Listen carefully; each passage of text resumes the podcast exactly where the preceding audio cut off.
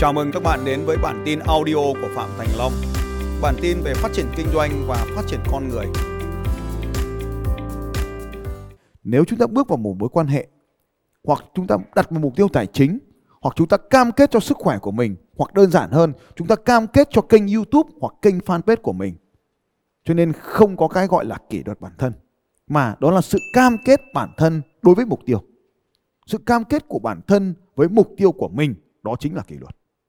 Cho nên chúng ta cam kết mình trở thành ai? Tôi lấy ví dụ, tôi cam kết tôi có cỗ máy xe đạp tốt nhất thế giới. Hiện nay tôi đang có. Tôi cam kết tôi có cái bộ khung xe đạp tốt nhất thế giới. Cam kết cái đó để cho thỏa mãn niềm đam mê của mình. Cam kết với bản thân mình. Không cần cam kết với vợ. Có thể cam kết những thứ mục đích sống. Như là cam kết có cái căn nhà đấy. Nâng cấp cái căn nhà lên đổi đó sang ví dụ như là chỗ mà khu đô thị mà người ta có cái dân trí cao hơn học hành con cái tốt hơn. Ngày xưa mình không được đi học giờ cho con có điều kiện học tốt hơn. Có được không? Cam kết đi trên một cỗ xe an toàn hơn vì sinh mạng của mình tốt quý hơn tất kỳ cái điều gì. Cam kết đi trên một cái cỗ xe an toàn hơn. Tôi không nói là xe sang hơn đắt tiền hơn mà tôi nói là cam kết đi trên một cỗ xe an toàn hơn. Top 10 xe an toàn nhất thế giới. Các bạn sẽ ngạc nhiên đấy. Hàng năm hiệp hội xe, xe ô tô thế giới đều đánh giá đây là đánh giá theo 2022 thì xe an toàn nhất là Lexus. À, theo cái tiêu chuẩn đây là xe xe súp nhá. Nó từng tiêu chí một. Theo xe súp thì sau đó là Volkswagen. Như vậy thì dựa trên cái tiêu chí là chúng ta chuyển sang một cái xe an toàn nhất. Đấy, cam kết cho bản thân mình. Cam kết cho mình thôi, không cần phải cam kết với vợ. Là tôi sẽ mua cái xe đấy. Để có được một chiếc xe thì như tôi tính ở tuổi các anh ấy thì sẽ trả tiền nó trong vòng à, 5 năm chẳng hạn để, để anh mua một cái xe anh sẽ trả tiền 20% một cái xe. Tôi lấy ví dụ như anh mua một cái xe là 3 tỷ thì anh sẽ trả nó trong vòng 36 tháng. Sẽ trả nó trong vòng 60 tháng đi nhân hẳn 60 tháng. Ban đầu tiên anh cần 20% tức là anh cần 600 triệu để mua chiếc xe này cần có 600 triệu để mua một chiếc xe 3 tỷ. Sau mỗi tháng anh trả gấp đôi cái số tiền lên. Ta lấy ví dụ như là à, 2 tỷ tư à, 3 tỷ thì là 2 tỷ tư đi cứ cho là 2 tỷ rưỡi đi. 2 tỷ rưỡi chia cho 50 tháng đi tôi là 5 Ờ, 5 năm là 60 tháng 2, 2 tỷ rưỡi chia 6 tháng mỗi tháng là 40 triệu nhân đôi lên là 80 triệu. Anh làm thế nào làm đủ 80 triệu để trả cho tiền xe? Như vậy thì anh phải cam kết có gì? Thế thì sau khi anh đã cam kết là ai làm gì có gì rồi thì là chúng ta sẽ thấy rằng là để khoảng cách này không ngay lập tức làm được nó không thể có ngay được mọi thứ thì nó sẽ có rào cản. Và lúc này chúng ta phải giải quyết bài toán tâm lý là tôi sợ gì mà tôi không làm được cái điều này? Sau khi mình đã diễn dịch được như vậy rồi thì nỗi sợ là sợ không có đủ. Nỗi sợ không có đủ là sự thật. Anh chị em phải nhớ dùm tôi điều này. Sợ không có đủ là sự thật và không bao giờ nỗi sợ này biến mất. Ngày hôm nay bạn chưa có một tỷ cho nên mục tiêu của bạn là 3 tỷ là đủ. Không bao giờ đủ ngay cả khi mình thừa mứa. Hãy nhìn một đứa trẻ chơi đồ chơi mà xem. Nó có món một, nó có món hai, nó có món ba và nó muốn vơ tất cả về lòng nó. Và khi nó vơ tất cả về lòng nó rồi, nó nhìn sang cửa hàng đồ chơi vẫn thòm thèm. Không bao giờ là đủ hết. Cho nên trong cái mối quan hệ với con người cũng vậy. Bao nhiêu người thì đủ, một vợ là đủ, đúng rồi đấy. Nhưng vẫn ngó sang bên cạnh, vẫn ngó sang bên cạnh, vẫn ngó đằng trước, vẫn ngó đằng sau. Cuộc đời là không bao giờ đủ hết. Cho nên nỗi sợ không có đủ, luôn luôn tồn tại trong mỗi chúng ta. Bi kịch ở đây là vì nỗi sợ không đủ nên ta luôn luôn chờ đợi cho đến đủ. Và đây chính là điều kiện để trì hoãn. Bạn hỏi tôi làm gì để vượt qua sự trì hoãn thì đúng hơn là làm gì để tôi có thể làm khi không đủ. Cho nên ở đây là để vượt qua sự trì hoãn, cách thức là hành động để biến sự không đủ thành có đủ. Nếu không đủ kiến thức, bạn sẽ thường nói tôi chờ tôi thông minh hơn tôi mới đi học mà bạn quên mất rằng là học thì mới thông minh hơn. Tôi chờ đến khi có tiền tôi mới làm. Nhưng bạn quên mất rằng là muốn có tiền thì phải làm. Tôi chờ khi nào tôi đủ khỏe tôi mới tham gia vào giải chạy với anh. Nhưng sự thực là đăng ký vào giải chạy với tôi bạn mới đủ sức khỏe. Bạn ơi, đây chính là vấn đề. Và tôi mong bạn giải quyết vấn đề này của chính mình theo những cấp độ khác nhau. Chúng ta nhận biết lại những điều sau đây.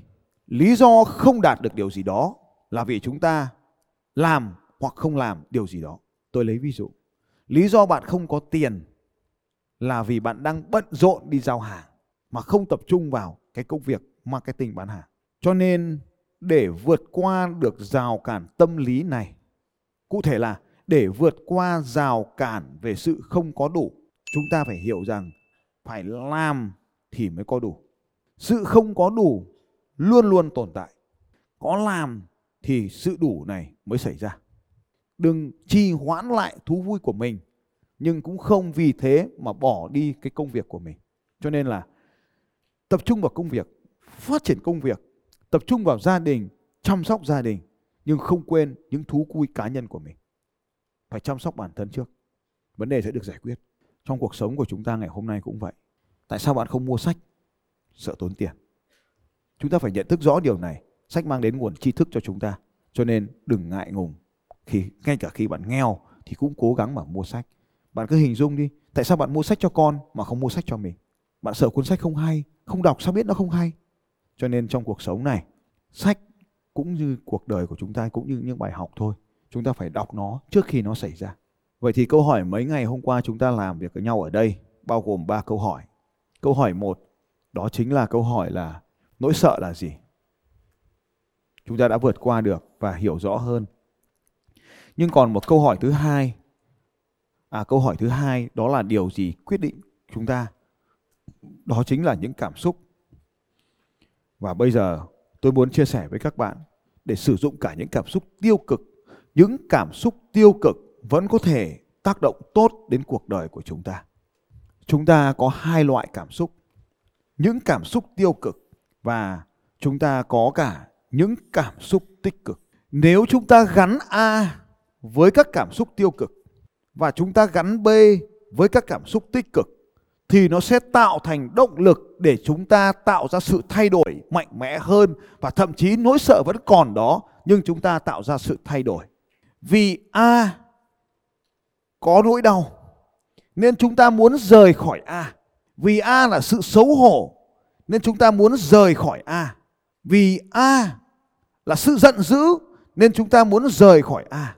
Vì thế, đem A gắn với những sự đau khổ, sự giận dữ, sự ghét bỏ, và gắn b với những cảm xúc tích cực, tự hào, biết ơn, hạnh phúc, phấn khích, yêu thương chúng ta sẽ dễ dàng vượt qua được những nỗi sợ trong cuộc đời này vậy cho nên mặc dù vậy, chúng ta hiểu rằng tại a cũng có những sự những cảm xúc tích cực, cho nên chúng ta mới ở a và tại B cũng có những cảm xúc tiêu cực, nên chúng ta mới chưa tiến tới B. Nhưng khi chúng ta muốn tiến tới A sang B nhanh hơn, thì chúng ta chỉ nhìn ở A với sự tiêu cực và chỉ tìm kiếm những tích cực tại B. Ta lấy một cái ví dụ. Đầu tư giúp chúng ta có nhiều tiền hơn. Nhưng đầu tư cũng khiến chúng ta mất nhiều tiền hơn. Vậy chúng ta muốn đầu tư thì ta phải nhìn vào tương lai tươi sáng. Chứ nhìn vào rủi ro thì sẽ không bao giờ đầu tư nữa. Muốn chạy bộ giành lấy huy chương thì ở điểm B sẽ sướng. Nhưng mà trên hành trình đó là khổ, là mệt, là mồ hôi nước mắt. Trên con đường tiến tới trí tuệ tại B thì hành trình đau khổ đó chính là phải học. Như vậy, chúng ta luôn luôn thấy được rằng nếu chỉ thấy ở B những tiêu cực thì sẽ không bao giờ tiến tới B nữa cho nên chúng ta phải luyện tập cách sử dụng các cảm xúc này là chúng ta tiếp tục ở A thì sẽ đau khổ thế nào? Nếu tiếp tục ở A thì ta sẽ xấu hổ thế nào? Nếu tiếp tục tại A thì chúng ta sẽ tự ti thế nào? Cho nên nếu muốn tiến tới B, chúng ta phải gắn B với những cảm xúc tích cực. Nếu đạt được những điều B, chúng ta thấy thấy mình thế nào, sướng thế nào, tự hào thế nào, tuyệt vời thế nào. Đấy chính là một nghệ thuật để sử dụng số 2 cả cảm xúc chúng ta được hỏi là cách điều khiển hay biến đổi các cảm xúc của mình nhưng sự thực là các cảm xúc tiêu cực cũng có ích nếu chúng ta đem gắn nó với các điểm A trong hiện tại. Như đây chính là một nghệ thuật tâm lý ở bên trong cho nên tôi mới nói với các anh chị rằng là sự phát triển bản thân là vô cùng quan trọng. Vậy thì nếu ai đó muốn ngồi lên hàng ghế trên đầu này, bạn phải gắn những cảm xúc tích cực cho nó, bạn mới có được. Còn nếu bạn vẫn cần gắn cho mình những cảm xúc tiêu cực của hàng ghế hàng đầu, bạn sẽ chẳng bao giờ lên cả. Nếu bạn muốn mình trở nên giàu có, bạn phải gắn sự giàu có với những cảm xúc tích cực. Chỉ còn gắn cảm xúc giàu có với những cảm xúc tiêu cực, bạn sẽ chẳng bao giờ có nó. Bất kỳ điều gì bạn muốn trên cuộc đời này, hãy gắn nó với những cảm xúc tích cực và gắn với những thứ hiện tại của bạn với những cảm xúc tiêu cực thì bạn sẽ biến đổi nhanh hơn. Cảm ơn tất cả các bạn.